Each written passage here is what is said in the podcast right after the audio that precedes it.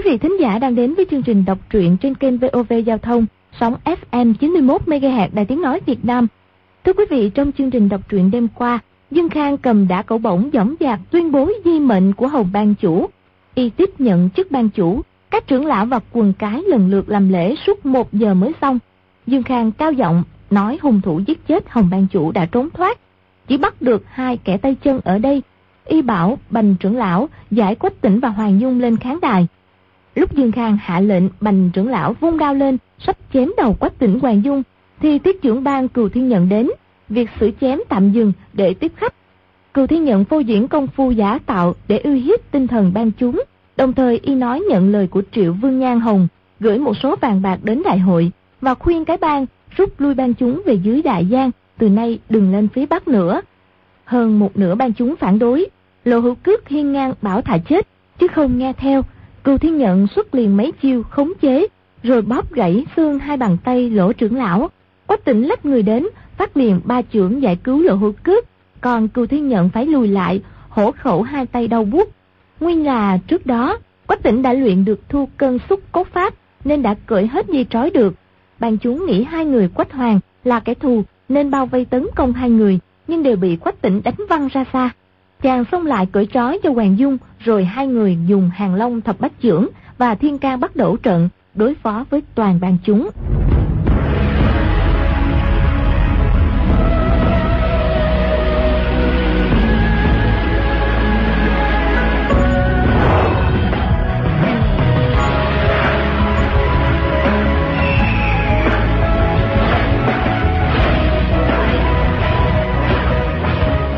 Cừu Thiên Nhận biết lực đạo, cách vật, truyền kình mà quách tỉnh sử dụng là xa thì nặng mà gần thì nhẹ.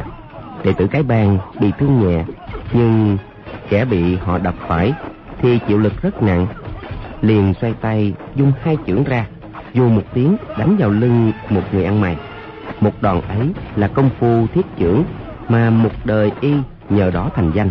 Nếu hơn được chưởng lực của quách tỉnh thì không những kiệt được lực tới còn có thể dùng sức hơ đánh người ăn mày kia bị thương. Nếu không thì cho dù không bị thương, cũng bị hất ngã hoặc đánh lùi lại. Bốn trưởng lão cái bang và hoàng dung biết hai trưởng y đánh ra là thẳng thắn tỷ thí công lực với quách tỉnh. Trong khoảng thắng bại, quan hệ không phải nhỏ, đều ngưng thần nhìn. Chỉ thấy hai tay y đẩy ra. Người đệ tử tám túi kia bay lại hơn một trượng kế đó, nhẹ nhàng đáp xuống đất. Ngẩng người ra một hồi, rồi lại quay lại, xông vào quách tỉnh hoàn toàn chưa hề bị thương. Chuyện này khiến bốn trưởng lão cái bang đều biết võ công của quách tỉnh tương đương với cừu thiên nhận. Tuy quách tỉnh có chỗ hơi thua sút, nhưng cũng không chênh bao nhiêu, quả thật đáng sợ. Hoàng dương càng cảm thấy kinh ngạc. Công lực của lão già lừa đảo này vốn rất tầm thường mà. Tại sao có thể chống được một chưởng ấy của tỉnh ca ca chứ? Đây là bản lĩnh chân thật thẳng thắn đón đỡ. Hoàn toàn không thể thi triển tiểu xảo. Thật khiến người ta không sao hiểu được. Cừu thiên nhận đón đỡ một chiều đã thấy được công phu chân thật của quách tỉnh bàn về nội công thì mình còn hơn y nửa bậc. Nhưng gã tiểu tử này không rõ là bạn hay là thù của cái bang. Mình đang trong chỗ nguy hiểm, không thể liều mạng với y ở đây. Lập tức dùng tay phải một cái, ra lệnh cho mọi người trong thiết trưởng bang lui về phía sau võ công của đệ tử tám túi trong cái bàn chỉ sâm si, doãn chí bình, dương phan, quách tỉnh, nhấc tay một cái đã đánh ngã hai người. Tuy có một người quay lại nhảy vào vòng chiến, nhưng quách tỉnh phối hợp hàng long thập bát trưởng và thiên can bắt cẩu trận, lấy thế lực quay mảnh, cách thức biến ảo đón đánh. Năm người kia làm sao chống được? Nếu không phải là quách tỉnh nể mặt sư phụ thì đã sớm đánh họ không chết cũng bị trọng thương. Chỉ qua hơn 10 chiêu lại dùng chưởng lực hất ngã hai người. Ba người còn lại không dám tấn công quay người định chạy. Quách tỉnh sợi sắt trong tay trái dung ra cuốn bắp chân hai người kéo ngã xuống bên cạnh. Hoàng dung nói trói lại mau. Quách tỉnh kéo sợi dây sắt lại trói tay chân hai người vào nhau. Hoàng dung thấy y giành được toàn thắng vừa sợ vừa mừng. Nghĩ thầm, người bắt mình là bành trưởng lão. Vẻ mặt tươi cười. Nhớ lại, cha từng nói trên giang hồ, có nhiếp tâm thuật, có thể khiến người ta đột nhiên ngủ đi, để cho kẻ khác mặc tình thu xếp. Hoàn toàn không có sức phản kháng. Nghĩ là bành trưởng lão này chắc chắn đã dùng tà thuật ấy. Bèn nói, tỉnh ca ca, trong cửu âm chân kinh có môn nhiếp tâm pháp nào không vậy? Không. Hoàng dung rất thất vọng. Hạ giọng nói. Vậy đề phòng lão ăn mày xấu xa tươi cười đừng có nhìn vô mắt của y. Quách tỉnh gật đầu nói. Ta đang muốn đánh gã khốn ấy một trận cho hả giận đây. Nói xong đỡ vào lưng hoàng dung. Hai người đứng thẳng lên. Quách tỉnh trợn mắt nhìn dương khang sải chân bước về phía y. Dương khang trong lúc quách tỉnh đại hiển thần quay ra sức đánh nhau với quần cái trong lòng đã hồi hộp không yên. Chỉ mong quần cái cậy nhiều thủ thắng, chế phục được y. Nào ngờ quân cái lại một phen thua trận, lùi lại. Quách tỉnh lại sấn về phía mình. Chỉ cần bị y sấn tới gần, thì làm sao còn được tính mạng? Đang lúc nguy cấp, bèn cao giọng quát. Bốn vị trưởng lão, ở đây chúng ta có vô số anh hùng hảo hán. Há lại để mặc cho thằng tiểu tặc này ngông cuồng lộng hành quát tháo rất gấp. Chân cũng không chậm chạp lui mau về phía giảng trưởng lão. Giảng trưởng lão quay lại hạ giọng nói bàn chủ yên tâm gã tiểu tặc này do công có cao hơn cũng không chống nổi bấy nhiêu người. Chúng ta dùng cách xa luồng chiến dây đánh y. Rồi cao giọng quát đệ tử tam tuổi, bày trận kiên bích. Một tên đệ tử tám túi ấn thanh bước lên. Dẫn hơn mười ban chúng bày thành hai hàng trước sau. Mọi người ngoặt tay vào nhau. Mười sáu mười bảy người kết thành một bức tường dài cùng quát lên một tiếng. Đột nhiên cúi đầu xông thẳng vào quách hoàng hai người. Hoàng dung kêu lên. Ái chà! Rồi nhảy tránh qua một bên. Quách tỉnh vòng qua bên phải. Hai phía đông tây lại có hai nhóm băng chúng xông tới. Quách tỉnh thấy chiến pháp của quần cái quái dị. Khi tấm vách dày xông tới sát cũng không né tránh. Hai tay đột nhiên xông ra đánh vào người ở giữa. Chiến lực của y tuy mạnh, nhưng trận kiên bích hợp sức nặng của hơn 10 người lại thêm thế xông vào rất mau. Làm sao đẩy ra được? Bức vách dày bị lực đẩy ở giữa, vừa hơi chậm lại. Hai cánh đã tràn lên bao dây quách tỉnh sấn lên một bước, suýt nữa bị xô ngã. Dội điểm chân trái một cái nhảy giọt lên đạp lên đầu mọi người vượt ra. Thân hình còn chưa rơi xuống, chỉ kêu khổ một tiếng. Đã thấy trước mặt, lại có một nhóm ban chúng rầm rập xông tới, dội hít một hơi, chân phải điểm xuống đất, lại vượt qua đầu mọi người. Nào ngờ, tấm vách dày này, lớp này nối tiếp lớp khác, tựa hồ vô cùng vô tận. Tiền đội vượt qua, lập tức quay lại làm hậu đội. Lớp lớp xông lên, cứ như bánh xe tròn quay vòng. Quách tỉnh võ công có cao cường hơn thì rốt lại, cũng quả bất địch chúng. Đến lúc ấy, đã rơi vào thế, phải bó tay chịu trói. Hoàng dung thân pháp linh động, công phu chạy nhảy còn cao hơn quách tỉnh. Nhưng thời gian kéo dài, từng đội từng đội di động, càng lúc càng đông. Lúc nhảy nhót né tránh, dần dần cảm thấy tim đập, chân rung. Tránh đông né tây một hồi, lại gặp quách tỉnh ở một chỗ. Dần dần bị ép vào một góc núi hoàng dung chợt động tâm niệm kêu lên. Tỉnh ca ca lui lên sườn núi. Quách tỉnh nghe xong nhất thời chưa hiểu nhưng cũng theo lời lui lên vách núi. Chỉ còn cách vách núi năm sáu thước thì lớp vách dày của cái bang dừng lại không xông vào nữa. Quách tỉnh chợt hiểu à phía sau núi là vực sâu xông qua thu chân không được thì không rơi xuống chết mới là lạ. Bèn đưa mắt nhìn hoàng dung một cái đang định khen nàng thông minh lại thấy nàng đột nhiên hiện vẻ lo lắng. Chỉ thấy một lớp tường người vừa dày vừa thưa dần dần di động. Lần này không phải là ồ ạt xông tới, mà là dần dần ép hai người lui vào thâm cốc. Đồng thời, hàng trăm người kết thành hơn 10 hàng trước sau, càng không sao xông qua được.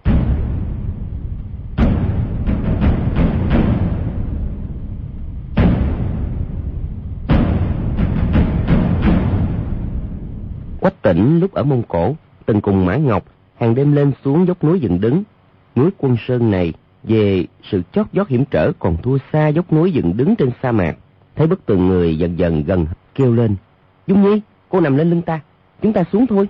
Hoàng Dung thở dài nói. Không được đâu, họ sẽ dùng đá lớn mà ném tới đó. Đó là một đường tử lộ mà. Quách tỉnh bàng hoàng, không có cách nào. Không biết làm sao, giữa lúc tính mạng, ngàn cân treo sợi tóc, đột nhiên nhớ lại một đoạn văn tự trong quyển Thượng Cửu Âm Chân Kinh, bèn nói. Dung Nhi, chân kinh có một đoạn gọi là Di hồn đại pháp. E không khác gì lắm với nhiếp tâm pháp gì đó mà cô đã nói. Được rồi, chúng ta liều mạng với họ, phải đẩy tất cả những người này xuống hết. Hoàng Dung thở dài nói. Nhưng mà đây đều là những huynh đệ tốt, thủ hạ của sư phụ. Chúng ta giết nhiều người có ích lợi gì đâu. Quách tỉnh đột nhiên dương hai tay ra ôm lấy nàng, hạ giọng nói. Chạy mau! Rồi hôn lên trán nàng một cái, dùng hết sức bình sinh, ném nàng lên đài hiên viên. Hoàng Dung chỉ thấy như đàn dân giá vụ bay qua đầu mấy trăm người. Biết quách tỉnh, muốn một mình chống cự quần cái, để mình nhân lúc sơ hở trốn đi. Hai chân hơi cong, nhẹ nhàng đáp xuống đài. Trong lòng vừa chua xót vừa đau khổ. Lại thấy Dương Khang đang đắc ý, dương dương đứng ở góc đài. Qua chân, múa tay, quát tháo đốc chiến. Đâu chịu bỏ qua cơ hội tốt thế này. Chân chưa đứng vững, đã xông luôn vào. Ngón tay trái đã chạm vào đầu ngọn trúc bổng. Dương Khang đột nhiên thấy nàng như quân tướng trên trời rơi xuống. Giật nảy mình, nhấc bổng đón đánh. Hoàng Dung ngón trỏ và ngón giữa, tay phải phóng vào hai mắt y. Đồng thời chân trái nhấc lên đạp xuống ngọn trúc bổng. Dương Khang võ công vốn không bằng Hoàng Dung, Chiêu này của nàng lại là tuyệt chiêu ngao khẩu đoạt trượng. Trong đã khẩu bổng pháp mà Hồng Thất Công truyền thụ. Nếu trúc bổng bị địch nhân là cao thủ đoạt mất, chỉ cần sử dụng chiêu này là có thể lập tức cướp lại được. Bách phát, bách trúng. Cho dù người võ công cao cường hơn Dương Khang gấp bội, gặp chiêu này cũng quyết không thể giữ được trúc bổng. Hoàng Dung chủ yếu là cướp lại trúc bổng móc mắt là chuyện phụ. Nhưng vì thủ pháp quá mau, ngón tay đã đâm vào mắt Dương Khang, khiến y trước mắt tối sầm. Dương Khang để giữ hai mắt, đành buông ngọn trúc bổng ra, nhảy luôn xuống dưới đài. Hoàng Dung hai tay giơ cao trúc bổng, cao giọng quát. Các huynh đệ trong cái bang, lập tức buông tay dừng lại. Hồng ban chủ còn chưa chết, toàn là kẻ gian bịa đặt. Quần cái nghe thấy đều ngạc nhiên. Chuyện này vô cùng đột ngột, khó mà tin được nhưng thích nghe tin mừng, ghét nghe tin dữ, vốn là thường tình của người ta. Lúc ấy, đều ngoảnh nhìn lên đài. Hoàng Dung lại kêu lên. Mời các huynh đệ qua đây, nghe ta nói tin tức của Hồng Ban Chủ. Dương Khang hai mắt đau buốt, nhưng tai vẫn nghe thấy rất rõ.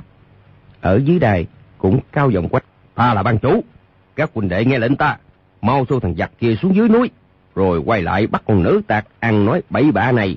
Ban chúng cái ban kính trọng ban chủ như thần minh, cho dù việc lớn tài trời cũng không dám không dân lệnh ban chủ. Nghe Dương Khang ra lệnh, lập tức cùng quát lớn, sải chân sấn tới. Hoàng Dung quát. Mọi người nhìn cho kỹ đây. Đã cẩu bổng của ban chủ đang nằm trong tay ta. Ta là ban chủ cái ban. Quần cái sửng sốt. Việc đã cẩu bổng của ban chủ bị người ta cướp mất. Quả thật xưa nay chưa từng nghe thấy. Lúc ấy do dự, lại dừng bước. Hoàng Dung kêu lên. Cái bang ta tung hoành thiên hạ. Hôm nay lại bị người ta tới cửa coi thường. Lê Sinh và Dư Triệu Hưng, hai vị huynh đệ bị người ta bức tử. Lỗ trưởng lão bị trọng thương. Đó là gì sao? Quần cái kích động vì nghĩa. Còn hơn một nửa quay đầu nghe nàng nói. Hoàng Dung lại nói. Chỉ vì gã gian tạc họ Dương này, câu kết với thiết trưởng ban. Phao tin Hồng Lão ban chủ đã qua đời. Các người có biết họ Dương này là ai không? quần cái nhao nhao kêu lên. Là ai? Nói mau đi, nói mau đi. Có người lại nói, đừng nghe con nữ tạc ấy nói bậy, mà nghĩ ngợi lung tung. Mọi người mồm năm, miệng mười, không ai chịu ai. Hoàng Dung kêu lên. Người này không phải là họ Dương. Y họ Hoàng Nhan, con trai của triệu dương gia nước Kim. Y có ý tiêu diệt đại tống của chúng ta. Quần cái đều ngạc nhiên, nhưng không ai dám tin. Hoàng Dung nghĩ thầm. Chuyện này nhất thời khó khiến mọi người tin được lắm. Chỉ cần lấy độc trị độc, kết tội y là được rồi. Bèn đưa tay vào bọc. May là những vật trong người chưa bị lục soát lấy mất. Lấy ra chiếc thiết trưởng hôm trước Chu Thông ăn cắp được trên người cừu thiên nhận, dơ cao quát. Ta mới lấy được từ tay gã gian tạc hoàng nhan, vật này. Mọi người nhìn xem, đây là cái gì? Quần cái đứng cách hiên viên đài khá xa, dưới ánh trăng không nhìn rõ là vật gì. Nãy dạ, hiếu kỳ, ùng ùng kéo tới trước đài. Có người kêu lên, đây là thiết trưởng lệnh của thiết trưởng bang mà, sao lại ở trong tay y? Hoàng Dung cao giọng nói, Đúng vậy, y là gian tế của thiết trưởng bang, thì tự nhiên trên người y có tiêu ký này. Cái bàn hành hiệp trưởng nghĩa ở phương Bắc đã mấy trăm năm. Tại sao họ Dương này lại nhắm mắt đáp ứng mà lui qua Giang Nam? Dương Khang dưới đài nghe thấy, mặt xám như tro, dung tay phải một cái. Hai ngọn cương chùy bay thẳng vào ngực Hoàng Dung. Y đứng khá gần, ra tay lại mau, chỉ thấy hai luồng ánh sáng bạc bắn tới.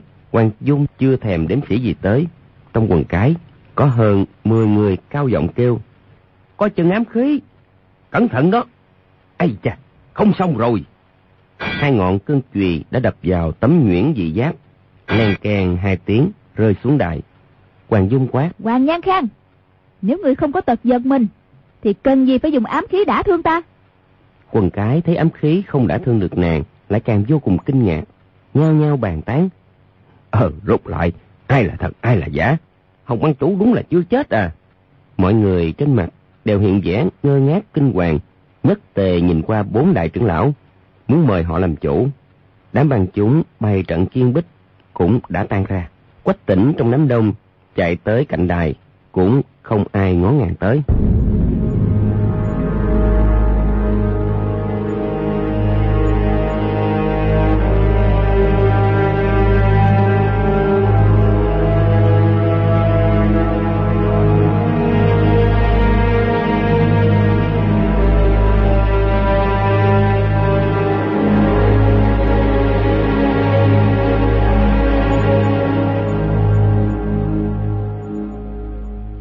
Lúc ấy, lỗ hữu cước đã tỉnh lại.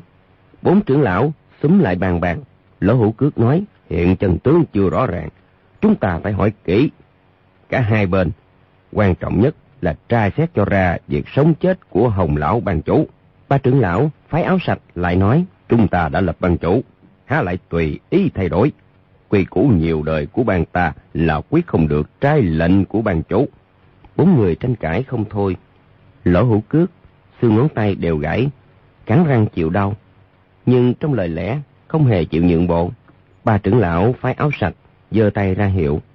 Bước tới cạnh Dương Khang, bành trưởng lão cao giọng nói, chúng ta chỉ tin lời Dương ban chủ. Còn tiểu yêu nữ này giúp đỡ gian nhân hại chết hồng ban chủ, đang muốn tránh tội thoát chết, nên nàng nói bậy bạ ở đây. Y thị dùng yêu ngôn mê hoặc mọi người quyết không thể nghe được các huynh đệ. Bắt y thị tra khảo cho rõ. Bút y thị khai ra. Quách tỉnh nhảy lên đài quát. Ai dám động thủ? Mọi người thấy y quay phong lẩm lẩm không ai dám bước lên đài. Cưu thiên nhận xuất lãnh tùy tùng tránh xa ra. Đứng cạnh nhìn lửa cháy. Thấy nội bộ cái bang xung đột trong lòng mừng thầm. Hoàng dung cao giọng nói. Hồng ban chủ hiện vẫn khỏe mạnh đang ở trong cấm cung đại nội tại phủ lâm an. Chỉ vì muốn ăn thức ăn trong ngự trù không rảnh phân thân cho nên sai ta giữ chức ban chủ bản ban đợi ông ăn xong sẽ tới gặp các vị. Người trong cái bang không ai không biết hồng ban chủ thích món ăn ngon như tính mạng. Đều nghĩ câu ấy cũng có tám phần giống thật. Chỉ là muốn một cô gái nhỏ xinh đẹp non nớt như nàng thay y giữ chức ban chủ thật cũng rất quá đáng. Hoàng dung lại nói gã tiểu tặc họ hoàng nha nước đại kim này mời thiết trưởng ban giúp đỡ. Ngầm dùng gian kế để hại ta lấy trộm đã cẩu bổng của ban chủ lừa người sao các người không xét rõ thị phi?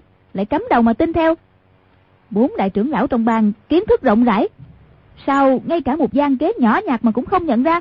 Quần cái chợt nghe nàng buông tiếng trách mắng, bất giác, nhìn cả vào bốn đại trưởng lão. Ai cũng có vẻ nghi ngờ. Dương khang tới nước này chỉ còn cách cứng đầu già mồm nói, người nói hồng ban chủ còn sống.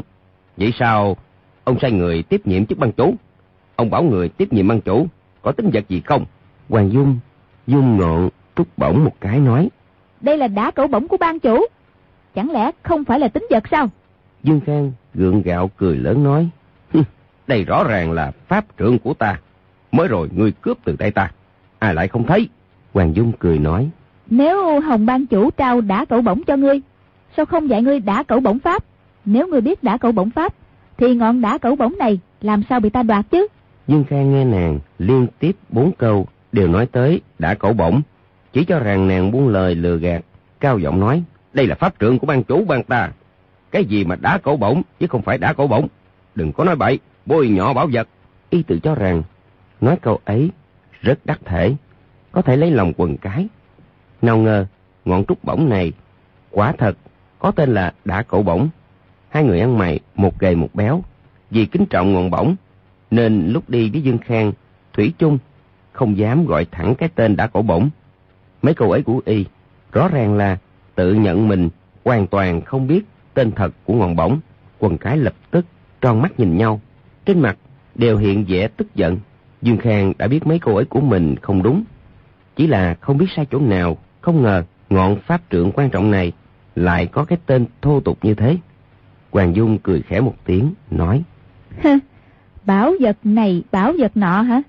Ngươi cần thì cứ cầm lấy. Rồi chìa ngọn trúc bổng ra, chờ y lấy lại. Dương Khang cả mừng, muốn lên đài lấy bổng, nhưng lại sợ quách tỉnh. Bành trưởng lão, hai giọng nói, bàn chủ, để chúng tôi bảo giá, lấy lại trúc bổng rồi sẽ nói chuyện. Rồi lập tức nhảy lên đài, Dương Khang và hai trưởng lão giảng lương cũng nhảy theo lên. Lỗ hữu cước thấy Hoàng Dung lẻ loi cũng nhảy lên đài. Hai tay buông thõng theo người, nghĩ thầm. Tuy xương ngón tay của ta bị gãy, nhưng vẫn còn hai chân. Cái tên lỗ hữu cước, chẳng lẽ chỉ để gọi xuông thôi sao? Hoàng Dung thẳng thắn đưa trúc bổng qua Dương Khang. Dương Khang sợ nàng có quỷ kế, thoáng ngần ngừ, chưởng trái dựng lên giữ kính môn hộ, rồi mới đưa tay đón lấy. Hoàng Dung thả trúc bổng ra, cười nói. Hừ, ngươi á cầm chắc chưa? Dương Khang nắm chặt ngọn trúc bổng, tức giận nói. Cái gì? Hoàng Dung đột nhiên tay trái kéo một cái, chân trái phóng lên, tay phải quờ ra phía trước. Trong chớp mắt đã đoạt lại được ngọn bổng. Giảng Bành Lương, ba trưởng lão cả kinh muốn xông vào cứu thì ngọn bổng đã trở lại trong tay Hoàng Dung. Ba vị trưởng lão này đều là cao thủ võ công, ba người dây đánh, bảo vệ, mà vẫn không đề phòng được, trơ mắt nhìn nàng, tay không đoạt mất ngọn trúc bổng. Bất giác, vừa sợ vừa thẹn. Hoàng Dung tung ngọn trúc bổng lên trời nói. Chỉ cần ngươi cầm được chắc thì cứ lấy đi. Dương Khang còn đang do dự. Giảng trưởng lão, tay áo dài, đáp dung ra, cuốn chặt ngọn bổng. Cái cuốn này gọn gàng, chính xác. Quả thật, không phải thân mang tuyệt nghệ không thể làm được. Quần cái dưới đài nhìn thấy rất rõ. Đã có người bật tiếng khen ngợi. Giảng trưởng lão nâng trúc bổng lên quá đầu đưa cho Dương Khang. Dương Khang tay phải vận kình, nắm lấy thật chặt. Nghĩ thầm, lần này trừ phi ngươi chém đứt tay phải của ta. Nếu không, thì nói thế nào, cũng không để ngươi giật nữa đâu. Hoàng Dung cười nói. Lúc Hồng ban chủ trao ngọn trúc bổng này cho ngươi, chẳng lẽ không dạy ngươi cầm cho thật chắc sao? Đừng dễ dàng bị người ta cướp à?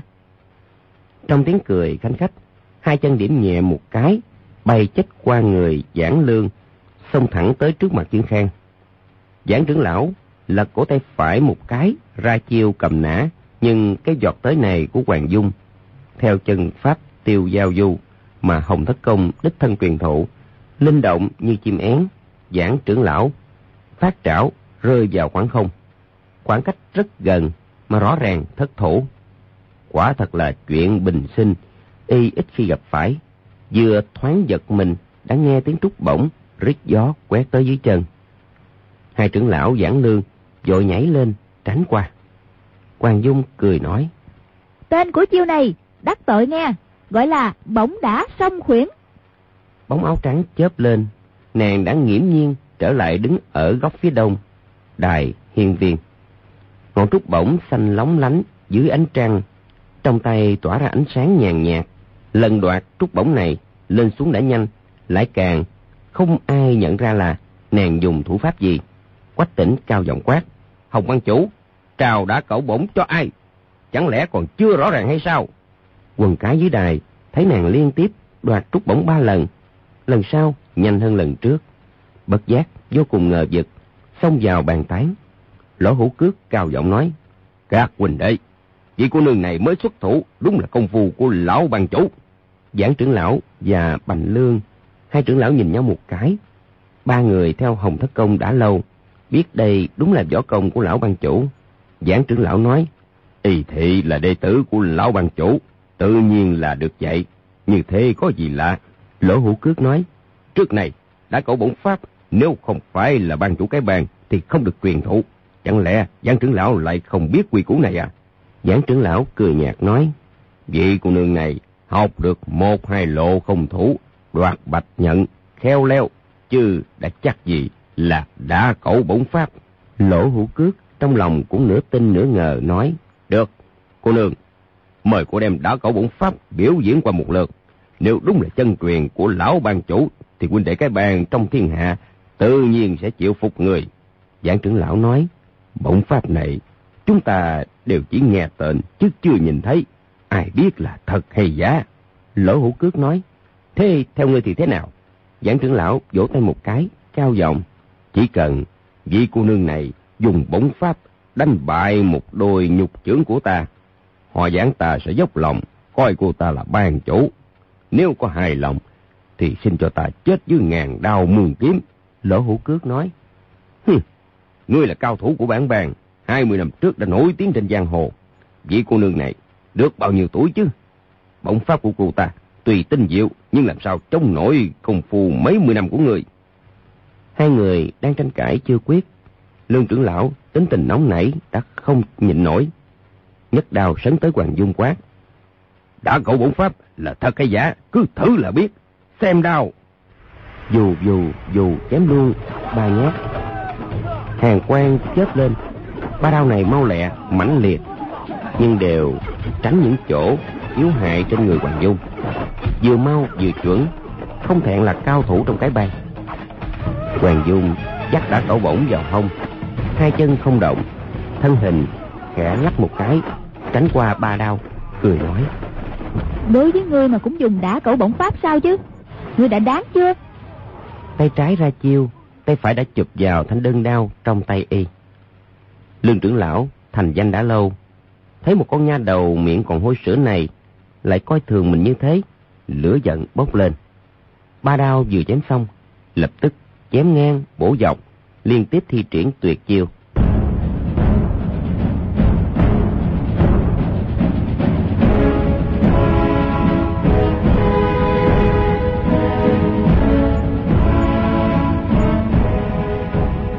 Giảng trưởng lão lúc bấy giờ đã không dám coi thường Hoàng Dung như lúc nãy nữa. Biết là bên trong ắt có ẩn tình. Chỉ sợ lương trưởng lão lỗ mãn làm nàng tổn thương. Quát lớn. Lương trưởng lão, không được, hạ sát thủ. Hoàng Dung cười nói. Ê, đừng có khách sáo mà. Thân hình lãng đảng, quyền đánh, cước đá, khuỷu thúc, ngón xỉa. Trong chớp mắt đã đổi dùng mười mấy loại võ công. Quần cái dưới đài, đứng nhìn thấy hoa cả mắt. Người ăn mày gầy trong đệ tử tám túi đột nhiên kêu lên. À, đây là liên qua trưởng. Người ăn mày béo cũng kêu theo. Ừm, vị tiểu cô nương này cũng biết đồng trùy thủ. Tiếng kêu của y chưa dứt, Hoàng Dung trên đài đã đổi quyền pháp khác. Các cao thủ cái bang dưới đài đều nối nhau kêu lên. À, đây là hỗn thiên công của ban chủ. Ây chà, y thị dùng thiết tạo thoái pháp, chiêu này là thùy chủ phá địch. Nguyên là Hồng Thất Công, tính tình lười biếng, không thích nhận đệ tử dạy võ công. Đệ tử trong cái bang lập được công lớn, y mới truyền thụ cho một chiêu giải thức, gọi là khuyến khích.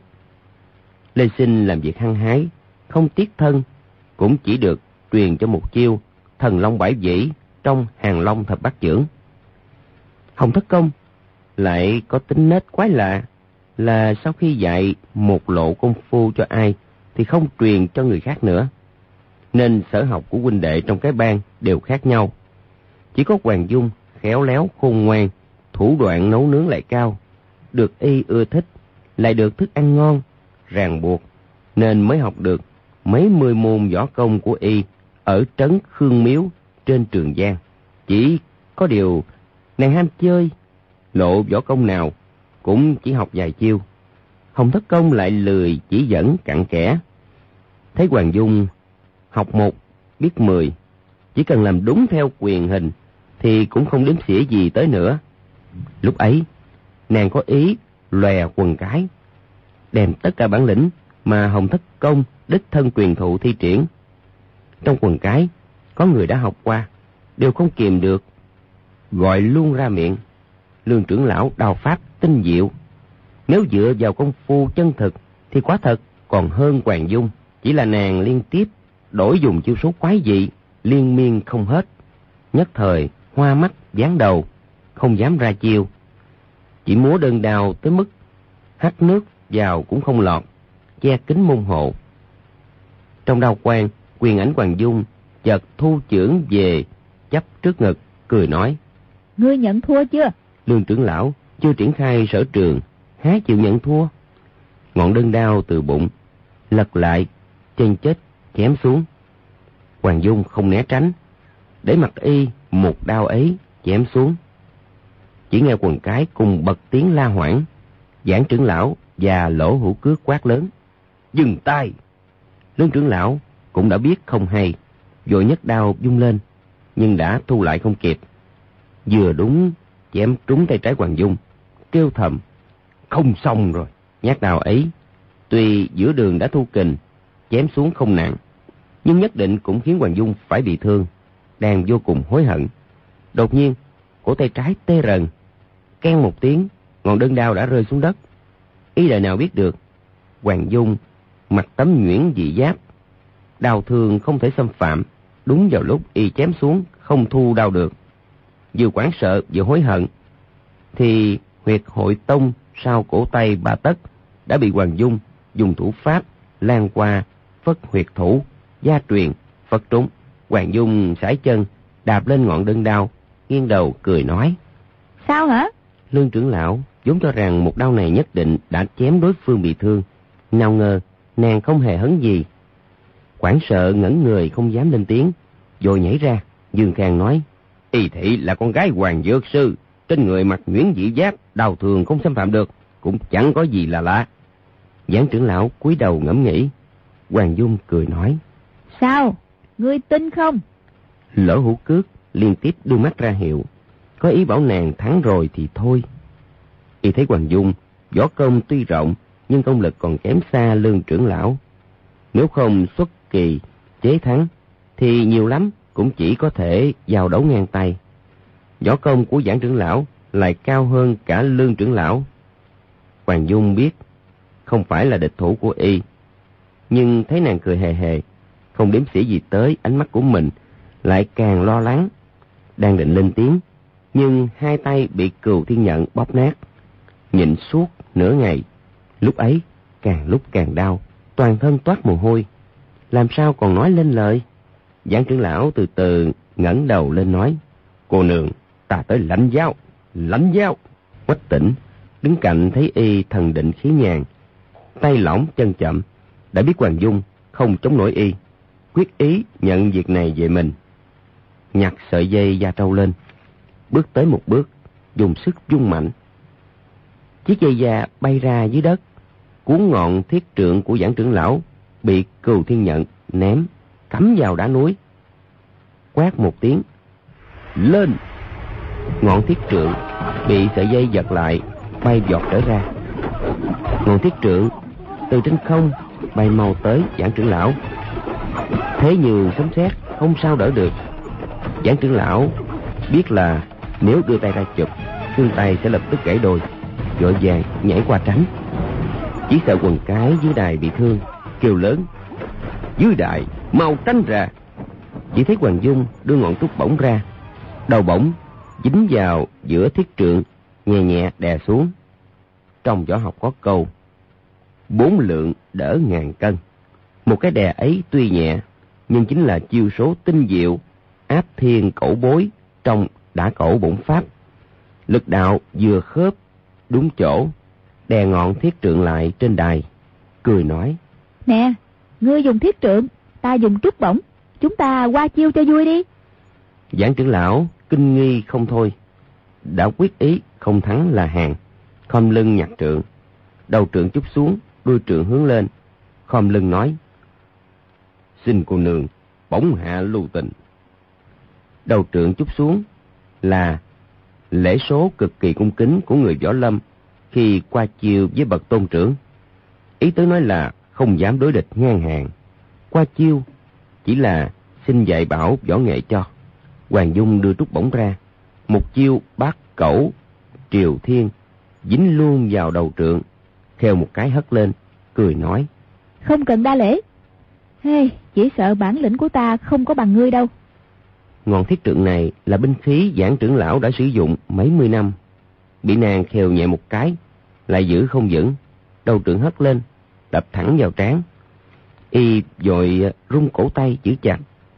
Càng ngấm ngầm quán sợ lúc ấy, theo đúng quy củ của kẻ giảng bối, nhường ba chiêu, rồi ra một chiêu, tần dương, tiên thạch, che đỡ sau lưng và vai. Lúc phản kích, sử dụng phong ma trượng pháp của hảo hán lỗ trí thâm ở lương sơn bạc truyền lại.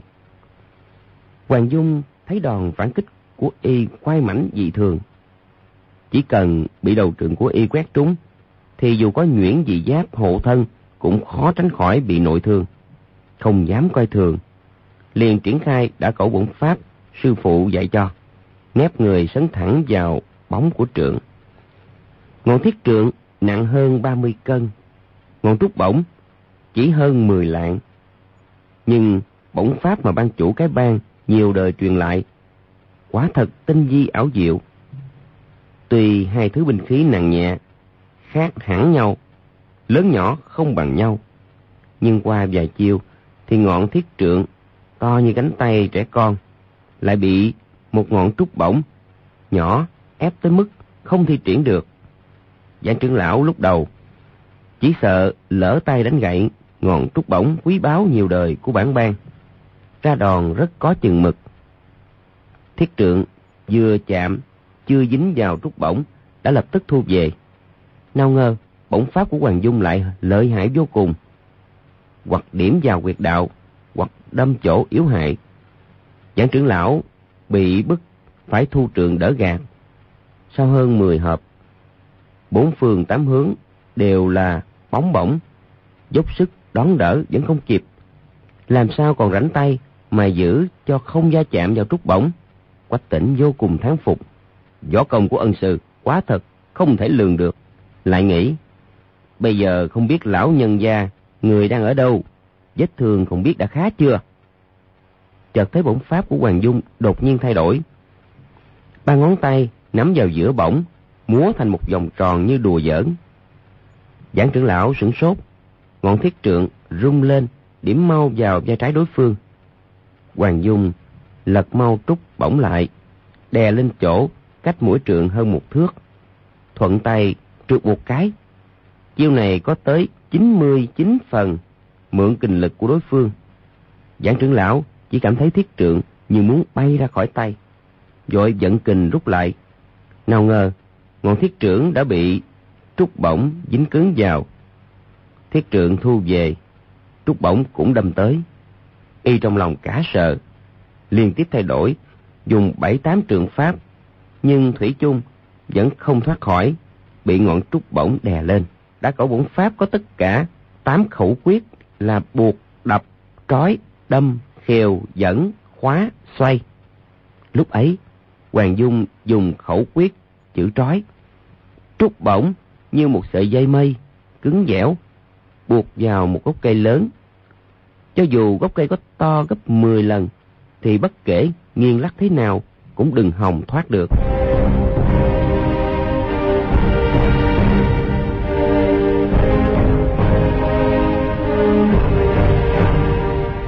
Lại đánh thêm vài chiêu. Giảng trưởng lão dẫn sức ra tay, sử dụng đại lực kim cương trượng pháp. Thiết trượng rít gió dù dù nhưng y dung qua, đông thì trúc bổng, theo qua đông. Y dung qua tây thì trúc bổng, theo qua tây. Hoàng dung không hề dùng lực, bổng theo trượng đi.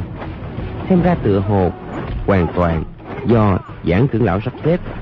Nhưng thật ra, như bóng theo hình, mượn lực chế địch cũng như năm xưa quách tỉnh thuần phục con tiểu hồng mã. Cho nó mặc sức phi mau thủy chung vẫn ngồi vững vàng trên lưng ngựa. Đại lực kim cương trượng pháp sử dụng được một nửa. Giảng trưởng lão đã càng không còn chút nào nghi ngờ. Đang định buông trượng nhận thua bành trưởng lão đột nhiên kêu lên. Dùng cầm nã thủ chụp đầu bóng của y thị. Hoàng dung nói được người tới mà chụp. Bóng pháp lại biến đổi dùng khẩu quyết chữ xoay. Khẩu quyết chữ trói là theo đối phương, qua đông qua tây. Còn khẩu quyết chữ xoay là khiến đối phương phải theo mình. Chỉ thấy trúc bổng hóa thành một dòng ánh sáng xanh biếc, điểm mau tới các đại quyệt. Cường giang, phong thủ, đại truy, linh đài, quyền khu trên lưng của giảng trưởng lão. Nhưng quyệt đạo này đều ở giữa lưng, chỉ cần bị đầu bổng điểm trúng thì không chết, ắt cũng bị thương. Giảng trưởng lão biết nguy hiểm, nhưng đã không kịp rút trượng về đỡ, đành phải nhảy mau về phía trước để tránh. Hoàng dung, điểm đánh liên miên bất tuyệt. Điểm một huyệt không trúng, lại điểm huyệt khác. Đầu bổng cứ chớp chớp trên các huyệt đạo của lưng y. Giảng trưởng lão không còn cách nào đành nhảy mau về phía trước nhưng tránh được bổng trước, thì bổng sau lại tới. Y gia tăng kinh lực dưới chân, muốn tìm cơ hội quay lại. Nhưng y nhảy càng mau, ngọn trúc bổng điểm tới cũng càng mau. Quần cái dưới đài, thấy y nhảy nhót quanh hoàng dung, xoay thành một vòng tròn lớn. Hoàng dung đứng giữa, ngọn trúc bổng không rời khỏi hậu tâm của y. Trúc bổng từ tay trái chuyển qua tay phải, rồi từ tay phải chuyển qua tay trái, chứ thân hình không cần chuyển động, trông rất ung dung nhàn nhã. Vòng tròn của giảng trưởng lão càng lúc càng rộng, ép lỗ hữu cước và hai trưởng lão bành lư phải lui xuống né tránh. Giảng trưởng lão lại chạy bảy tám vòng, cao giọng kêu lên, hoàng cô nương, thủ hạ dung tình, ta phục ngươi rồi. Miệng kêu lớn nhưng chân không hề dám dừng bước. Hoàng dung cười nói ủa ngươi gọi ta bằng gì? Giảng trưởng lão vội nói phải phải tiểu nhân đang chết tiểu nhân tham kiến ban chủ. Định quay người lại làm lễ nhưng thấy ngọn trúc bổng vẫn không ngừng điểm tới. Đành liên tiếp nhảy tránh. Cuối cùng mồ hôi toát ra đầy lưng. Mớ râu bạc đã ướt hết. Hoàng dung đã hả giận. Cũng không quá đáng tươi cười, thu trúc bỗng lại. Dùng khẩu quyết chữ khèo trượt lên trên cái ngọn thiết trượng, chuyển lực đạo, chạy nhanh của giảng trưởng lão lên đó. Ngọn thiết trượng lập tức bay tung lên trời. Giảng trưởng lão như được đại xá, lập tức buông tay, quay người khom lưng giá dài. Quần cái dưới đài, thấy thần kỹ đã cổ bổn pháp của nàng, càng không nghi ngờ gì nữa. Đồng thanh nói lớn tham kiến ban chủ, rồi bước lên làm lễ. Giảng trưởng lão bước tới một bước, đang định khạc một ngụm nước bọt vào mặt hoàng dung, chợt thấy khuôn mặt trắng nuốt như bạch ngọc của nàng lóng lánh tựa san hô, đẹp như hoa xuân, tươi như ráng sớm. Ngụm nước bọt làm sao nhổ ra được? Đang lúc ngần ngừ ực một tiếng, nuốt ngụm nước bọt trở xuống. Chợt nghe trên đầu có tiếng gió ngọn thiết trượng đã rơi xuống. Y sợ hoàng dung nghi ngờ, không dám đưa tay ra đón. Tung người nhảy tránh. Bóng người chớp lên. Một người đã lên tới đài, chụp ngọn thiết trượng. Chính là bành trưởng lão, đứng thứ ba trong bốn trưởng lão. Hoàng dung bị y dùng nhiếp tâm pháp bắt sống. Căm hận y nhất. Thấy người này bước lên, chính hợp ý mình cũng không nói nhiều. Nhấc trúc bổng lên, điểm vào huyệt, tử cung trước ngực y. Muốn dùng khẩu quyết chữ xoay, liên tiếp điểm vào đại huyệt trước ngực y. Ép y không ngừng lùi lại. So với giảng trưởng lão mới rồi, thì còn tàn độc hơn. Bành trưởng lão gian hoạt vô cùng. Biết võ công của mình, không bằng giảng trưởng lão, y còn không chống nổi, thì mình càng không cần phải thử nữa. Thấy trúc bổng của hoàng dung điểm tới không né không tránh chắp hai tay làm lễ hoàng dung điểm ngọn trúc bổng lên huyệt tử cung của y. Còn giữ kình chưa phát, tức giận nói. Người muốn cái gì? Bành trưởng lão nói. Tiểu nhân tham kiến bằng chủ. Hoàng Dung tức giận, trợn mắt nhìn y một cái. Ánh mắt hai người chạm nhau, không kìm được, trong lòng hơi rúng động. Vội quay đầu đi. Nhưng nói ra cũng kỳ quái. Biết rõ là nhìn vào mắt y, ác sẽ bị hại, nhưng lại không thể tự chủ. Cứ muốn nhìn lại một lần. Vừa quay đi, chợt thấy ánh tinh quang trong hai mắt y rực lên, phóng ra, làm hồn phách người ta rúng động. Lần này đã không kịp quay đi, lập tức nhắm mắt lại. Bành trưởng lão cười khẽ nói. Bàn chủ, người mệt rồi, nên nghỉ ngơi đi. Thanh âm nhu hòa êm ái dễ nghe. Hoàng Dung quả nhiên cảm thấy toàn thân mệt mỏi. Nghĩ thầm mình vất vả suốt đêm. Cũng đúng là nên nghỉ ngơi. Vừa nghĩ như thế, lập tức thấy mắt mỏi miệng đắng, tinh thần bãi quải. Giảng trưởng lão lúc ấy đã tôn Hoàng Dung làm ban chủ, tự nhiên phải hết lòng hết sức bảo vệ nàng. Biết bành trưởng lão lại muốn dùng nhiếp tâm pháp sấn lên quát. Bành trưởng lão, người dám đối xử với bằng chủ như vậy à? Bành trưởng lão cười khẽ hài giọng.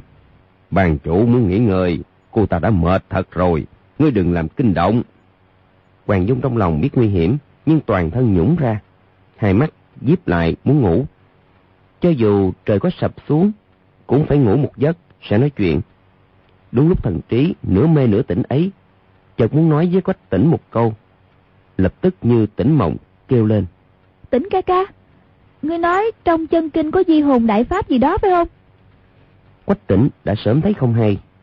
Nghĩ nếu bành trưởng lão lại dùng tà pháp sẽ lập tức sấn lên một chưởng đập chết y ngay. Nghe Hoàng Dung nói thế, vội nhảy lên đài, ghép vào tai nàng, đọc lại một lượt đoạn ấy trong kinh văn. Hoàng Dung nghe Quách Tỉnh đọc kinh văn, bảo nàng theo đúng pháp môn. Từ nhiếp tâm, chỉ tới thể chân chỉ. Nàng nội công vốn có căn bản, lại rất thông minh. Vừa nghe đã hiểu ngay, lập tức nhắm mắt mặc niệm hơi thở và tinh thần quán thông với nhau. Không bao lâu, đã trở lại cảnh giới, yên ổn lặng lẽ. Mở to mắt ra, tinh thần như có ý, như vô ý, đã đạt tới cảnh giới dòng ngã. Bành trưởng lão thấy nàng nhắm mắt hồi lâu, chỉ cho rằng nàng đã bị lời nói của mình dẫn dụ, đã ngủ say rồi, đang mừng thầm. Lại định dùng quỷ kế. Đột nhiên, thấy nàng mở to hai mắt nhìn mình, mỉm cười cũng mỉm cười lại một cái. Nhưng thấy nàng cười có vẻ rất thoải mái, không biết vì sao, chỉ thấy toàn thân lân lân thoải mái lạ thường. Không tự chủ được, bật tiếng hô hố cười rộ.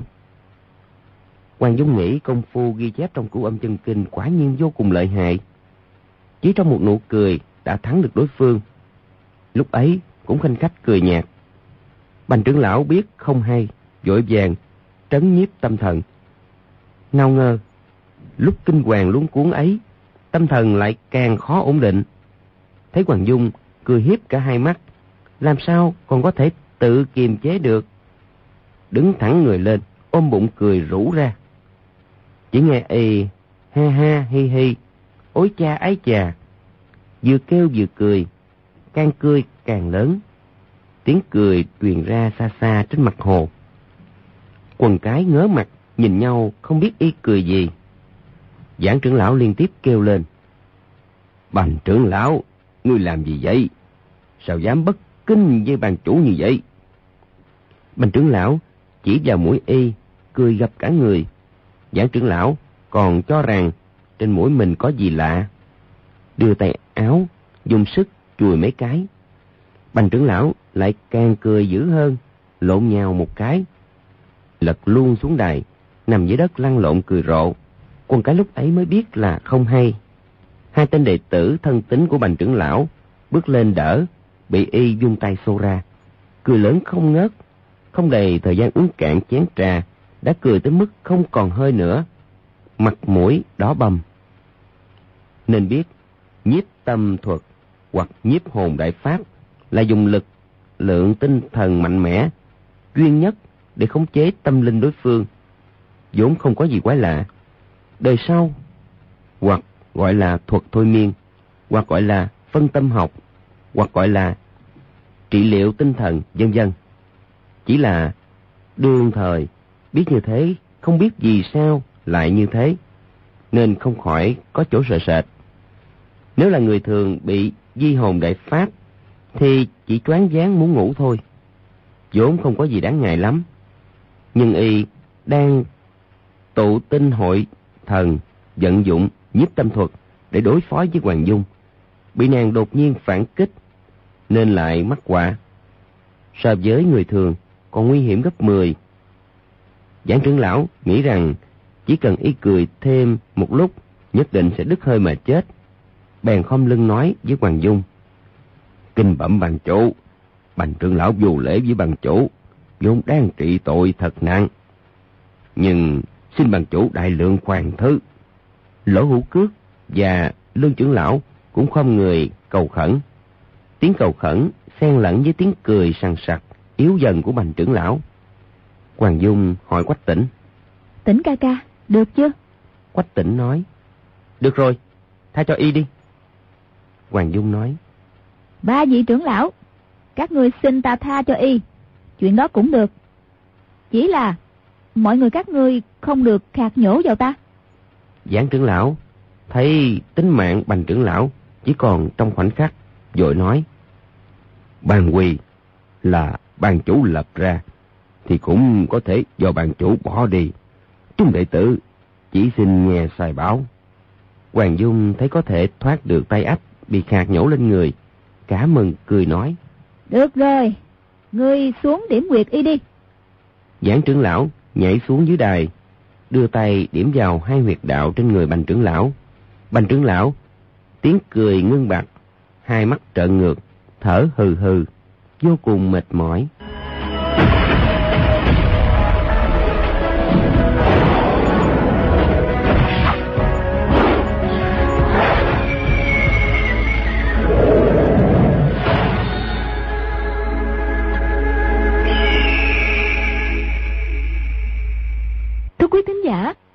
Của đại hội cái bang như thế nào? Mời quý vị theo dõi tiếp vào lúc 23 giờ, cũng trên kênh VOV Giao thông, sóng FM 91 MHz quý vị nhé. Đến đây thì nhóm thực hiện chương trình xin chào tạm biệt và hẹn gặp lại.